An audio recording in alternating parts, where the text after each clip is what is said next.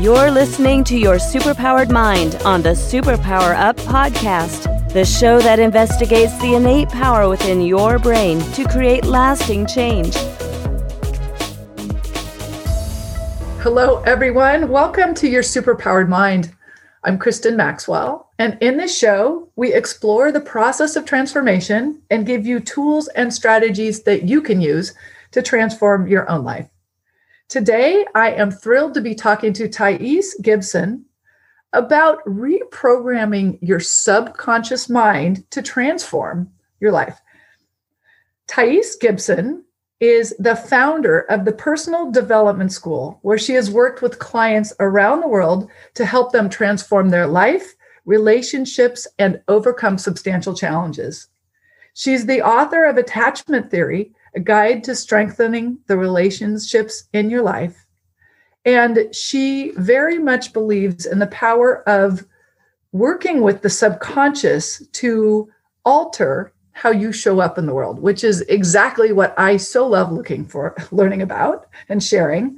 So, welcome, Thais. Thank you so much for having me. I'm excited to be here. Super fun. And my first question is What superpower did you uncover as the result of mastering your mind? The superpower I definitely uncovered was how to emotionally regulate. So I, I, sort of grew up in, in a household where there was quite a bit of trauma. And I think sort of the byproduct of that is I really struggled um, in my early adult life, like sort of late teens, early 20s, to regulate. Like I would get very angry, very defensive, very frustrated, um, which we know sort of comes out of of being exposed to significant trauma in childhood. And and one thing that I learned through a lot of research was that we have pain and suffering at the emotional level. And emotional pain is whenever we have an unmet need. And so that's technically a good thing because that's trying to help us evolve and survive. So if you think about it just from a purely biological perspective, if we had hunger pains, we would seek food. We would, if we felt cold, we would seek shelter. Like pain is there to actually help us adapt and evolve. And so emotional pain is actually doing the same thing. It's letting us know when we have an unmet need. Maybe we feel lonely and it's because we have an unmet need for love and connection that we have to act on and strategize on behalf of. But then suffering is the story we tell about the pain. So if we have an unmet need for love and connection and we go, oh, it's because I'm unlovable, it's because I'm not good enough, I'm going to be alone forever. The meaning we give to that is our suffering. And those are the only reasons, period, that we have emotional pain or suffering whatsoever. So when we want to learn to emotionally regulate, all we have to do is ask ourselves, what's the story I'm telling myself? How can I reframe my thinking to something more empowering? And then what is the need I don't have met? That this pain here is giving me feedback on behalf of. It's actually helping to guide me. And what is a strategy I can come up with to start actioning that need? And as long as we always do those things, we always get relief. And so this was a huge gift for myself as somebody who struggled to emotionally regulate. And when we rinse and repeat this process, we start reprogramming the subconscious mind because the subconscious is programmed through repetition plus emotion. So when we can rinse and repeat, changing our thinking and perspectives on things, and then actually learning to meet our needs and seeing pain as sort of a, a positive thing that's there to guide us and help support us into growing, then we really, really change our ability to process our emotions. And, and it absolutely changes the, the subconscious landscape for what triggers us. Wow. That was such a great explanation of how to get um, to just cut through all of the energy of emotion and stories that swirl and and make sense of them. Yes. And you know it's it's interesting because whenever we go through tra- trauma we imprint ourselves right? Our, the mind seeks to give meaning to sort of process and have understanding about its experiences. And and when we have meaning that we can give to things it also sort of helps us to feel safe. So like let's say for example somebody grows up in a, a, home where they have a verbally abusive parent. Okay, let's say the parent's super critical. Well, the child is probably going to give meaning to try to understand the situation, like, oh, I'm not good enough or I'm a failure. And then as we are exposed to that in a repetitive way, that starts to become part of our subconscious identity because it's imprinted upon the subconscious. And then we carry these stories. And and you can think of the subconscious mind as sort of being like the perceptual lens we see and interact with the world through it's sort of our filter. But the filter gets sort of clogged up with these different narratives that we have because of, of traumatic experiences, aka anything we couldn't just properly emotionally process at the time. And so much of healing actually requires us to be able to be like, what is in my filter system? Like, what imprints did I collect because of painful things that I've experienced? And how can I start questioning these things instead of just mm-hmm. automatically buying into them? And as we question these things and as we look for supporting proof against them, like to see how we actually are good enough, we are capable of succeeding. As we do that work, we start to unravel those imprints. And, and that's a huge component of what healing is. And again, as we rinse and repeat that, we start programming new imprints and new narratives.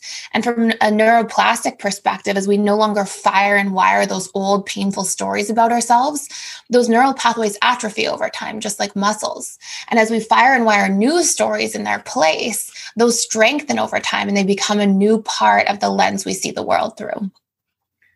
Oh my gosh. Okay, listeners, go back and listen to that again because that is exactly so much of the process of what this process of transformation is is is getting the story getting clear on it and then making what i call new railroad tracks to a different part of your brain. Mm-hmm. so that is lovely. I want to really dig um, a little bit deeper in all of these but we do need to go to a break first.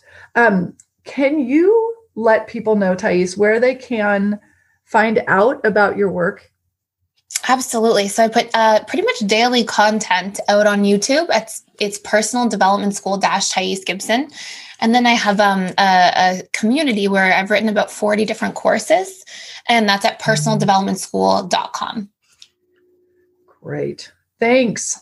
Um, hang on, everyone. We will be right back, and we're going to go um, a little bit deeper about reprogramming your subconscious mind and everything Thais said. What does that mean for you and what do you do? Hang on.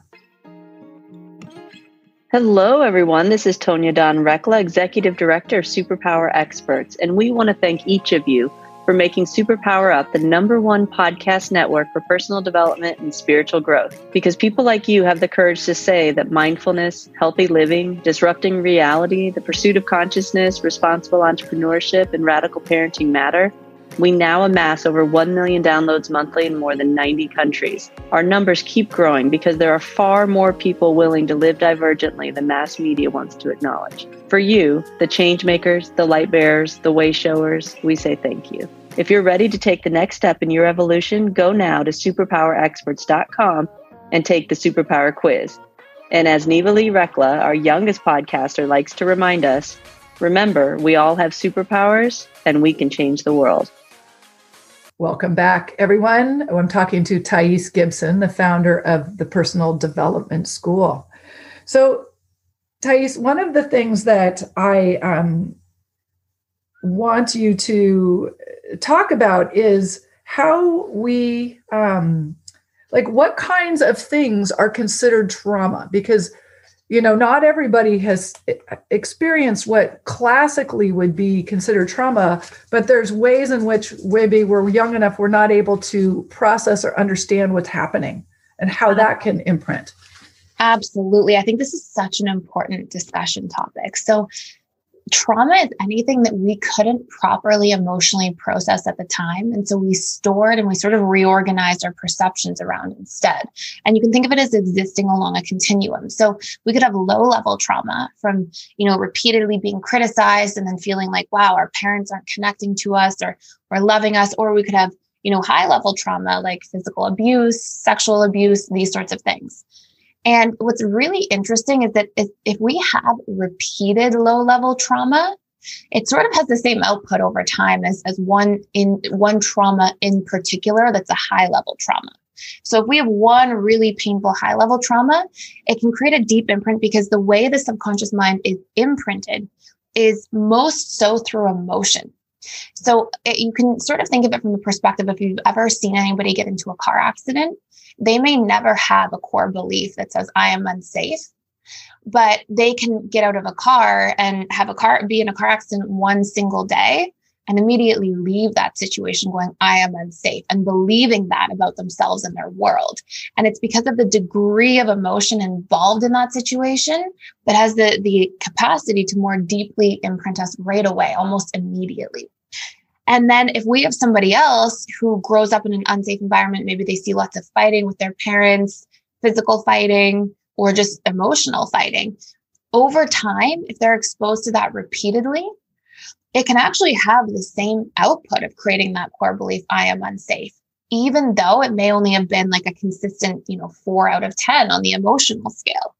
And so it's really important that we look at that because a lot of people will sort of downplay their experiences, maybe sort of as a subconscious avoidance strategy at times, mm-hmm. but but you know we we all go through some form of trauma we all go through experiences we can't properly emotionally process and what really matters is that we learn to look at what stories and narratives we're carrying now and what stories we have about ourselves and the world and other people. And if those are negatively oriented or fear based, those are the things we really want to reprogram. And the very last thing I would say about this as well is that everybody goes through the trauma of classical conditioning. So even if you're like, but my childhood was perfect, or I've always been in healthy relationships, or whatever narratives we might have, I mean, that's wonderful. But when we grow up in the system of punishment and reward, and when we get socialized into our environment, um, basically a child at the time this happens, they they know very inherently that they're completely dependent on their caregivers for survival. Like without them, they would literally die. And so at around a year and a half, two years old, when this, this system of socialization begins, where we're punished for doing things wrong and rewarded for doing things right, we essentially become afraid of the punishment, but we also become afraid of the rejection of not receiving the reward because we go, oh my gosh, what if I'm getting rejected by my caregivers? What if they leave me? And so we we naturally get survival and approval confused and intertwined at a very young age. And that's sort of why we're such an approval seeking species. But even though that system is so necessary, we then enact that in the relationship to ourselves. We're constantly in our own internal dialogue, punishing and rewarding ourselves, or, oh, that was good. Oh, that was bad. You idiot. Why did you do that? and it's sort of in we keep ourselves in a state of re-traumatization that way so the last thing i want to say about that is is even if we don't see any major traumas or even repetitive low level traumas. The way we're socialized is a little bit traumatic for all of us. And part of our healing also means can we stop installing or, or sort of recreating that system of punishment reward in the relationship to our, ourselves especially as it shows up in our internal dialogue? Yes. And so one thing that's so interesting so that you're saying the survival and approval it's right at this time when we start to become aware of look if i do this i get this positive um, feedback from my parents is at the same time you're also still very very aware or becoming very aware that you need those parents to to stay alive and so, how do you start to unwind that? So, I mean, yes, one of the big things people becoming aware of how mean and how much, how punishing we are. How is that? Does that look in terms of mixed up with being survival, eh, you know, as an adult? It's a really powerful question. So, there's a couple things we can do. So, as we started the podcast, we were talking about how the only reasons we have pain or suffering is because we have painful stories we're telling ourselves. So, sort of painful belief patterns or thought patterns that accompany them, or unmet needs. And so if we want to heal that that deep desire for approval and that association we've made, that link at a subconscious level we've made to survival, what we actually have to do is change those beliefs. And then we also have to be able to meet our own needs halfway. See, even if we change our belief patterns, we're biologically wired for attachment. So we'll always seek it to a certain degree. And and what we have to be able to do is empower the relationship to ourselves so that we can give ourselves some of that encouragement, approval, so we don't feel overly dependent on the outcomes we have in our relationships to others. And so as we reprogram the belief, maybe you know I, I won't survive without approval or people think i'm not good enough or those sort of self judgments we make that are the output of that system and then as we learn to meet some of our own needs over time that's going to heal that original trauma yes and so can you give an example of like what would that mean to meet your own needs in yeah. that kind of case. Sorry, yeah. I, am always in specific. I'm like, I want. No, I love it. It's amazing. So I, will I'll do an example for both because both are really important. So when we're trying to reprogram the subconscious mind, especially at a belief level, the first thing we have to do is isolate the belief. So what is your belief mm-hmm. about survival being linked to approval, or what is your fear of not getting approval? What do you make that mean? And you might go, Oh, I make that mean I'm not good enough. I make that mean I'll be abandoned. And, and as we ask ourselves that question, we'll reach that core wound.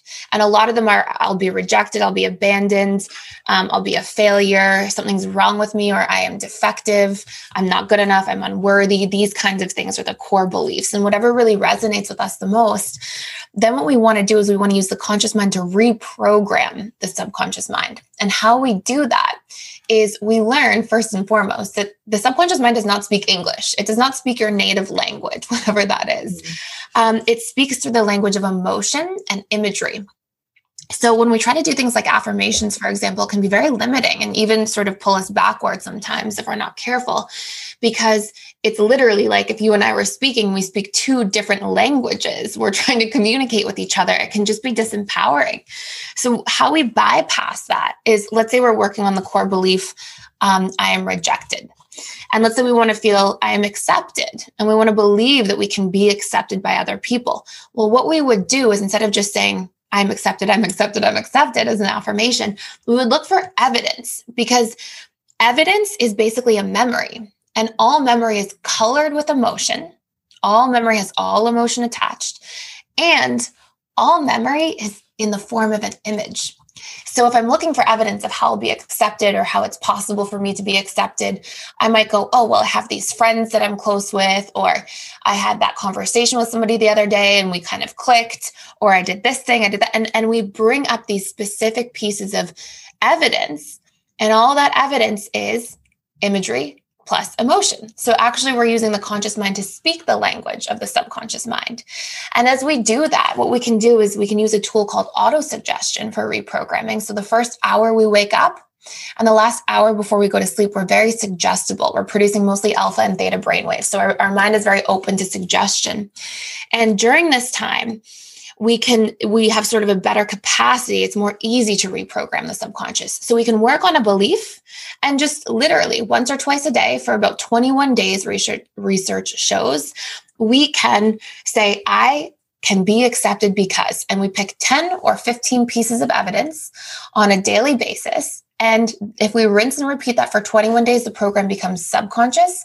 If we rinse and repeat that for 63 days, the program almost reaches our unconscious mind. And at that point, um, we sort of get into a position where it's almost very difficult to reverse ever. Um, so, so that is the power of that. And then how we meet our own needs is we learn to write down on a piece of paper when I'm feeling triggered. Okay. When I'm feeling triggered by a lack of acceptance in this specific example, um, what do I need from other people? And we can write out all the things we need from other people. And then what we want to do is we want to write out a strategy next to those things for how we can give those things to the relationship to ourselves. Mm-hmm. So if I'm looking for encouragement or validation, or if I'm looking for connection or reassurance, you know, whatever I might need from other people, okay, what's a strategy for how I can give that to myself? And if we get into the habit of rinse and repeating that on a regular basis, those become our natural new subconscious operating systems that we use use, which really helps us to emotionally regulate and find healing. Uh, so amazing. I love your examples are so clear. And what I what I want to um, just emphasize for people who are listening to this because what happens is people are like, okay, I've uncovered the belief and this is the new belief that I want to find. And then they go and they'll maybe they'll find evidence of okay yes okay instead of always feeling rejected in you know every time i walk into a group noticing that actually you know four people looked and smiled at me and said hello until i didn't respond and then they turned away right? Noticing your own response and how you shape what you expect. But it's what you're saying is it's doing that again and again and again and again like you are making your biceps strong right? Exactly. Exactly. And some people will say to me, like, what if I can't find any evidence? And sometimes when we have really programmed beliefs in a negative way, it will be really hard to find evidence. And if anybody ever faces that, they can look for what I say is start more general and get more specific. So let's say somebody's working on the core belief, I am good enough and they're like, but I'm not. There's nothing about me that's good enough. And they're really stuck there, which is totally okay if anybody's feeling that way. It's just sort of a, a feedback system to let you know you've probably been through a lot of trauma in that specific area. Um, but what we can do is we can start more general. So we can say, it's possible for me to be good enough. Mm-hmm. I am working to improve myself every day. And, and we can do the auto suggestion, like find 10 or 15 pieces of evidence daily in the morning or evening for those until we start to feel like some kind of resonance with them. Like, yeah, I'm actually seeing it's possible to be good enough. Or, yeah, I really am noticing that I am getting better and better every day. And then we'll get closer to that program where we can go, I am good enough because. And so that's sort of just in case anybody gets stuck there. Yes. And I love that because my experiences with people with affirmations, they try to say something and like, I'm amazing. And your brain goes, no, uh-uh. you have gone your whole life. Like, I don't believe it. And so it's like, I am in the process of becoming or whatever. Amazing is a little too strong sometimes, but um, Yes, it's I am in the process. And you just that little, the way I like to talk about it is that little feeling of opening inside your body. Like mm. that feeling of truth, even if you only have it for like five seconds, but that, oh yeah, maybe that could be true. Absolutely. And it's so funny you said that because before when I was saying, yeah, it, you can even do a little bit of a disservice if you're trying to use affirmations. That's exactly what you like. You hit the nail on the head because it goes, if we say, oh, I'm amazing. And then our subconscious mind has this emotional response that goes, no, we're absolutely not. because the subconscious speaks through emotion, those feelings we feel are actually working to say no we're not amazing. So it's actually yes. re it's sort of like reinforcing that original program that we were trying to escape in the first place.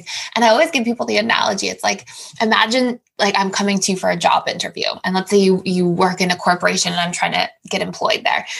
It's like you have to imagine you go in for your job interview and you're like oh why should you you know be interviewed for this position? And i just say oh because i'm good enough because i'm good enough because I'm good enough, because I'm good enough. You're like, what?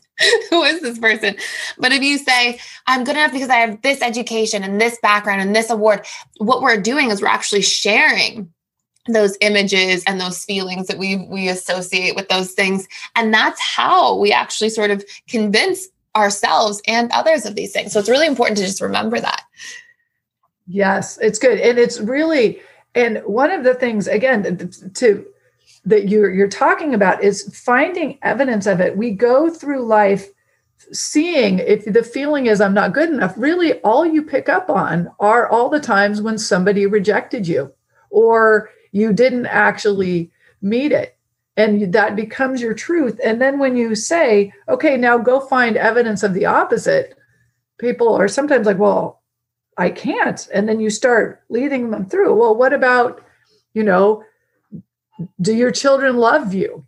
You know are you able to do this? And it's starting to really um, understand that what you see is what you believe. If you're looking at the world of i am not good enough that's all you're going to see and we have this mechanism in our brain. It's it's called the reticular activating system, and I think it's most people are pretty familiar with it. And it's basically the filtering system of our brain. So, like if we are constantly focused on the narrative, I'm not good enough, or I'll be rejected, or whatever it might be, the reticular activating system actually filters out information according to that belief. So it's actually working to do that. And and as we start to refeed new information, that's how the reticular activating system sort of tunes its dial towards seeing different things as well. So it sort of has this twofold impact.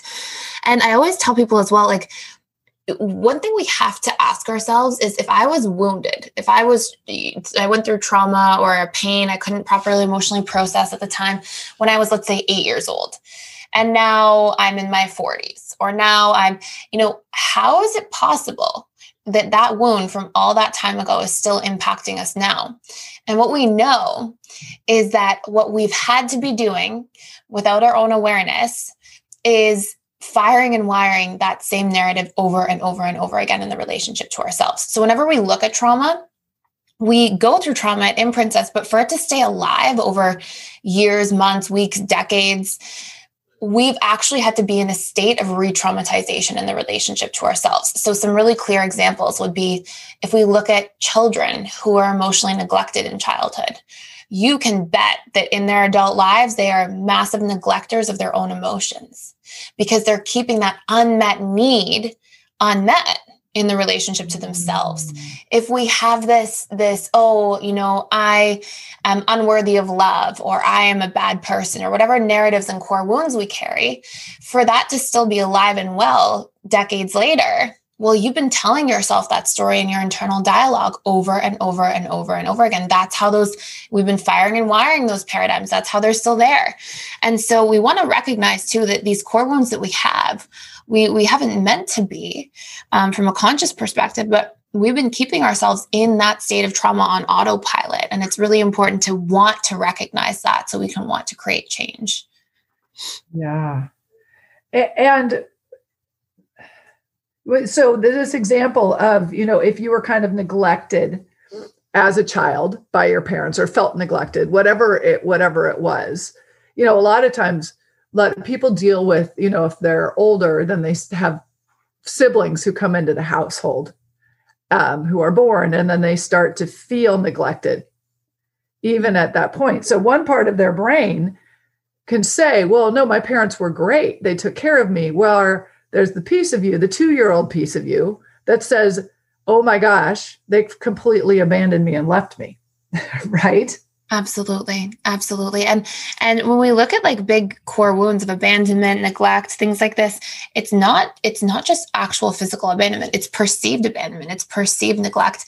And it sort of boils back down to that idea of the car. Like the the more emotion we have, we might have even buried that experience. So we might have gone we might have forgotten when we were two years old if we had a sibling come along that at two years old we felt completely neglected and betrayed that our, our parents were you know checking in with a new child and paying more attention to that child over us. We might have buried that. We might have no conscious recollection of it. But the way that we can know whether we have these core wounds or not is what are the patterns of the stories we tell ourselves now? When we get triggered by things in our relationships in our workplace in the relationship to the to oneself. What are the narratives that come up? And if we look we all have specific patterns of them. And we don't necessarily have to be like oh yes i have that repressed memory at two years old from two to mm-hmm. three i felt betrayed and abandoned. It's okay if we don't remember. All that matters is that we take care of those narratives now and that we're undoing that work and no longer keeping ourselves in that state of re-traumatization. So just to so if you've got it and you realize okay this came up because i must have been probably because I felt abandoned when my parents started paying attention to the kids. So take us through that. In that situation, you would start to say, well, I'm not, I am safe. People don't abandon. I mean, how would you, what is the belief that you ask often see that people want to work towards in that case? It's a great question. So I found that there's basically like 18 major core wounds. And by core wounds, I mean like the same patterns of meaning. If you can imagine something bothers you and you keep digging and digging into it, mm-hmm. like let's say, for example, we go, I'm going to be late to work and I'm nine out of 10 triggered. And you're going, okay, well, I'm disproportionately reacting to the fact that I'm going to be late to work. I shouldn't really realistically feel nine out of 10 triggered.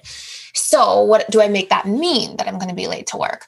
Oh, I make it mean that um, my boss is going to judge me. Okay, great. And then what do I make that mean?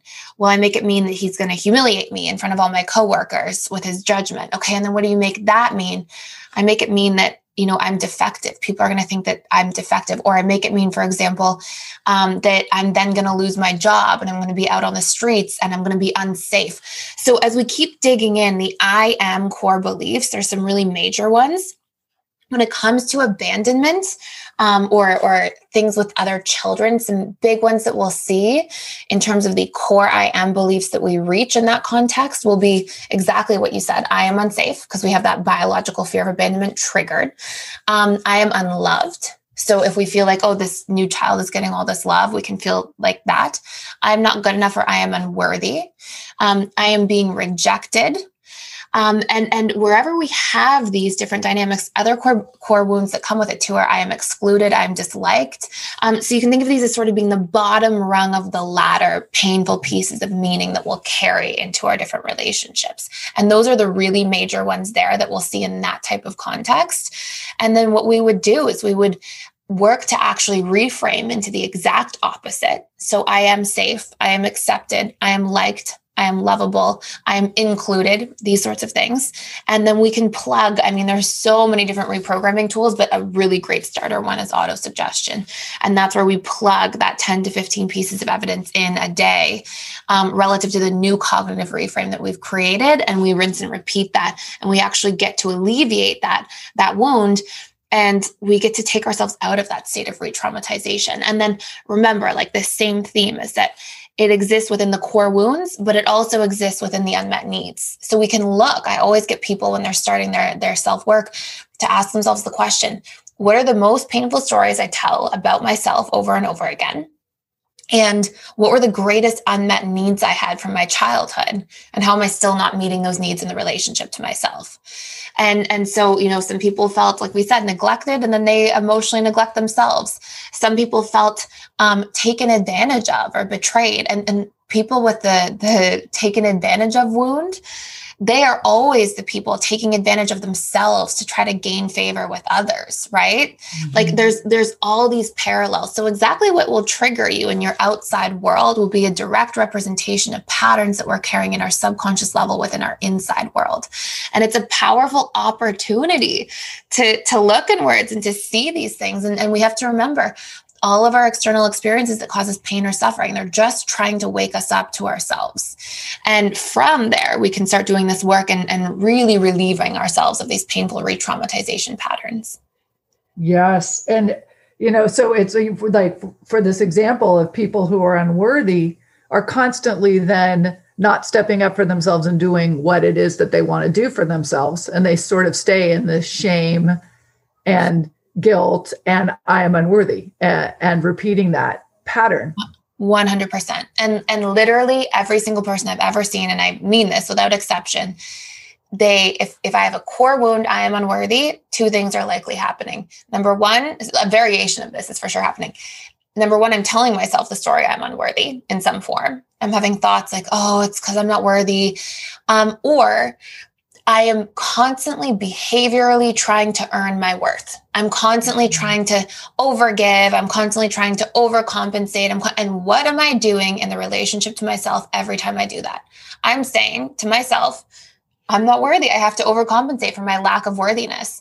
And and doing that, it, we have to imagine if we externalize that and we had a friend following us around all day being like, oh my gosh, you got to earn your worth with this person here. You better really overcompensate because they're a lot better than you.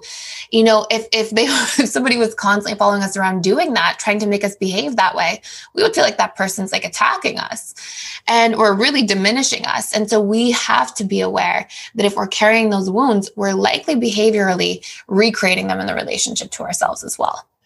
Yes, it's so crazy. And it it's so clear when you break it down like this, but when you're in it and living it, it can often just feel like this huge tangle of oh my gosh, I just don't feel good, right? yes. Sure. And and when we learn really truly when we learn any reason we don't feel good is because we have unmet needs or we have painful stories that we're telling ourselves and we just hone in and we ask ourselves like okay what is the painful narrative that that's here for me or a combination of narratives and then what is the unmet need? If we keep digging into that we, we really master those, it's very difficult to stay stuck emotionally because we start using our emotions as the exact feedback mechanisms that they're meant for. And we can empower ourselves through doing that. That's that's the only reason emotions exist in the first place. And they never lie. They are completely accurate 100% of the time, just not for the reasons we think. It's not accurate because that person shouldn't have cut us off while we're driving and they're wrong and they're bad. It's accurate because when somebody cuts us off when we're driving, we go, I am unsafe in the world. Everybody's a bad driver. I'm not going to, you know, and, and we give it scary meaning based on our own wounds. And that emotional feedback system is literally just showing us ourselves, showing us our own wounds. Yes. Ah, I love this.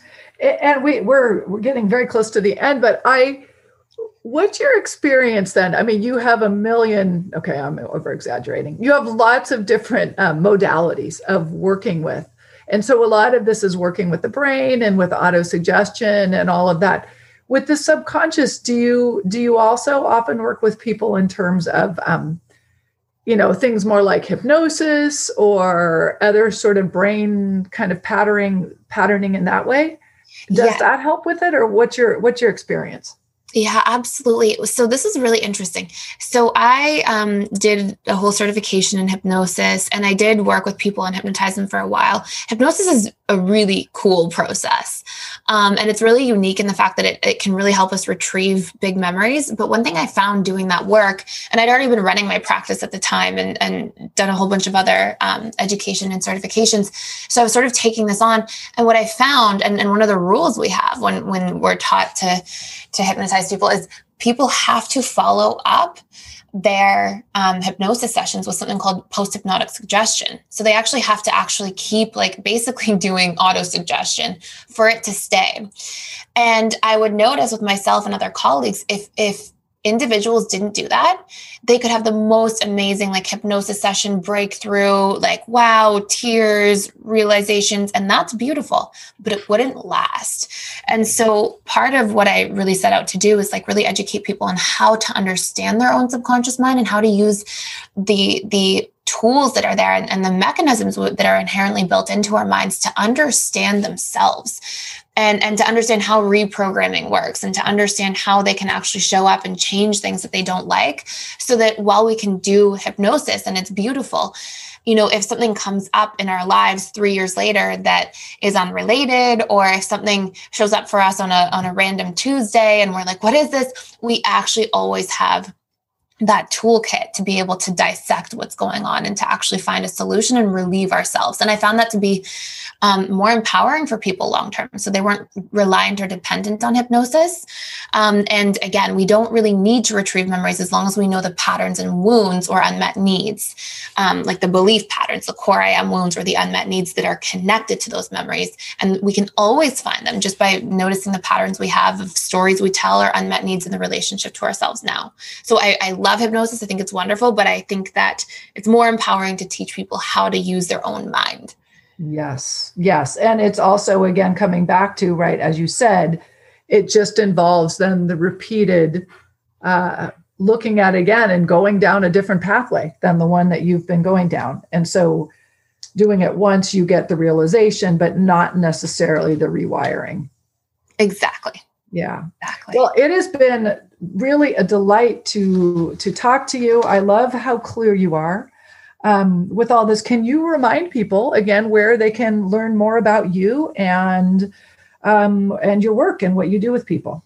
Yeah, absolutely. So um, again, YouTube, I put out daily, daily free content. It's personal development school dash Thais Gibson. And then for a much deeper dive into um, sort of the mind and all the tools and how everything works, I, I have the personal development school. I've written and recorded about 40 courses in there. And um, I do four live webinars a week with people of our community. And um, every course comes with like a 15 page workbook and how to reprogram. It's sort of like personal development for your subconscious mind. And that's www.personaldevelopmentschool.com. That is fabulous. Thank you so much. It's been very, very fun talking to you. Thank you. And Thank listeners, you. It's been amazing chatting with you. Thank you so much. Yes, it's been really fun. I have about a trillion other questions I want to ask you, of course, but listeners, thanks to you for showing up for yourself. And until next time, go out and remember that you do hold the power to change and transform your world. Are you ready to discover your superpowers? Go now to superpowerexperts.com and take the superpower quiz today.